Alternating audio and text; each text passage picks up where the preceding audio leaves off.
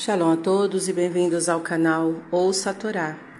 Vamos à quinta aliada Parashá Toledot, que está no livro Bereshit, capítulo 26, versículo 30, até o 27, versículo 27. Vamos abrahar? Baruch Atá Adonai, Eloheinu Melech Haolam, Asher Bachar Banu Mikol Haamim, Venatan La Noite Toratou, Baruch Atá Adonai, noten haTorah. Amém. Isaac ofereceu um banquete a Abimelech e sua comitiva, e comeram, e beberam, e madrugaram, e juraram entre si, e Isaac os enviou em paz. E os servos de Isaac vieram naquele dia, e anunciaram que encontraram água em um poço que cavaram, e Isaac deu-lhe o nome de Shivá, daí o nome da cidade ser Beer-Sheva, até os nossos dias. E Esaú tinha 40 anos de idade quando se casou com Judite e Basemat, ambas filhas de Ititas. E elas foram rebeldes de espírito para Isaac e Rebeca. E Isaac envelheceu e seus olhos escureceram, não conseguindo mais enxergar. E chamou Esaú seu primogênito e disse: Envelheci e não sei quando morrerei. Por favor, pega tuas armas e vai caçar no campo e faz-me um manjar do jeito que eu gosto, para após comê-lo eu te abençoar. E Rebeca ouviu a conversa entre Esaú e Isaac e chamou Jacó e contou tudo a ele. E disse Rebeca a Jacó: Escuta-me, o que te ordeno. Vai, por favor, ao rebanho, pega para mim 2 boas crias de cabras, para que eu possa fazer um bom manjar para teu pai. E levarás a teu pai, e ele comerá e te abençoará antes de sua morte. E Jacó retrucou: Esaú é homem peludo, e eu sou liso. Pode ser que meu pai me apalpe, descubra a verdade e me considere um charlatão, e ao invés de me abençoar, me amaldiçoe. E Rebeca disse: Que caia sobre mim a tua maldição. Escuta minha voz. Anda e pega o que te pedi. E Jacó foi trazer o que sua mãe lhe pediu, e ela preparou os manjares de que Isaac gostava. E Rebeca pegou 2 roupas limpas de Esaú e vestiu Jacó com elas, e colocou pele de cabrito sobre as mãos e o pescoço de Jacó. E Jacó veio a seu pai e disse: Meu pai? E Isaac disse: Eis-me. Quem és tu, meu filho? E Jacó disse: Sou Esaú, teu primogênito.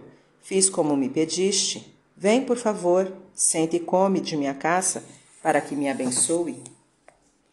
E Isaac disse a seu filho: Como achaste a caça tão depressa? E o filho respondeu: Porque Deus me fez encontrar. E Isaac disse a Jacó: Aproxima-te de mim, por favor, e te apalparei para saber se és Esaú ou não. E Isaac apalpou Jacó e disse: A voz é a voz de Jacó, mas as mãos são as mãos de Esaú. E Isaac não reconheceu Jacó, pois as mãos deste estavam peludas, e o abençoou. E Isaac disse: Tu és meu filho Esaú? E Jacó disse: Eu sou. E Isaac disse: Faz-me chegar a caça para eu comer, e assim te abençoe minha alma. E Jacó trouxe-lhe a comida e vinho, e Isaac comeu e bebeu. E Isaac pediu: Aproxima-te, por favor, e beija-me. Quando Jacó se aproximou e beijou seu pai, este sentiu o cheiro das roupas dele e o abençoou, dizendo: Sinto o cheiro de meu filho. É como o cheiro do campo com que Deus o abençoou. Amém. Baruch Atá Adonai, Eloheinu Melech Haolam, Asher Natan Lanu Torat Emet, V'chayei Olam Nata Betocheinu, Baruch Atá Adonai, noten haTorah. Amém. Vamos aos comentários desta aliá. Isaac resolveu aceitar a proposta de um pacto de não agressão com Abimelech, pois considerou o fato de que Abimelech não tocou em Rebeca quando pensou que esta era irmã de Isaac, e quando soube da verdade, pediu para que ninguém tocasse no casal. Devemos sempre considerar a parte boa das pessoas e retribuir as gentilezas. Isaac resolveu abençoar Esaú antes da morte. Não devemos protelar ações importantes indefinidamente, pois não sabemos se viveremos o bastante para tanto. Isaque gostava de Esaú pela comida que este lhe dava. Para dar uma bênção, algo muito precioso, Isaque queria também que Esaú lhe desse algo muito precioso, um manjar. Para valorizar mais o que se dá, convém cobrar algo em troca. Rebeca sabia que as bênçãos de Isaque eram muito importantes, pois tudo o que elas contivessem certamente se realizaria, e achava que Jacó é quem deveria recebê-las, não Esaú.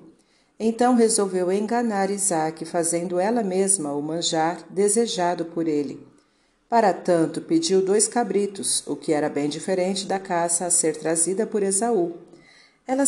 Ela sabia que para Isaque, naquele momento, não seria importante o gosto do manjar, mas sim o esforço em fazer o que ele pediu. Devemos estar atentos para discernir o que é importante para as pessoas em cada momento, de modo a agirmos eficientemente para atingirmos os objetivos desejados. Rebeca arrisca o seu futuro pelo futuro do filho, assumindo a eventual maldição do marido. Quando se tem um nobre objetivo, devemos fazer o possível para alcançá-lo, às vezes colocando em risco o nosso futuro.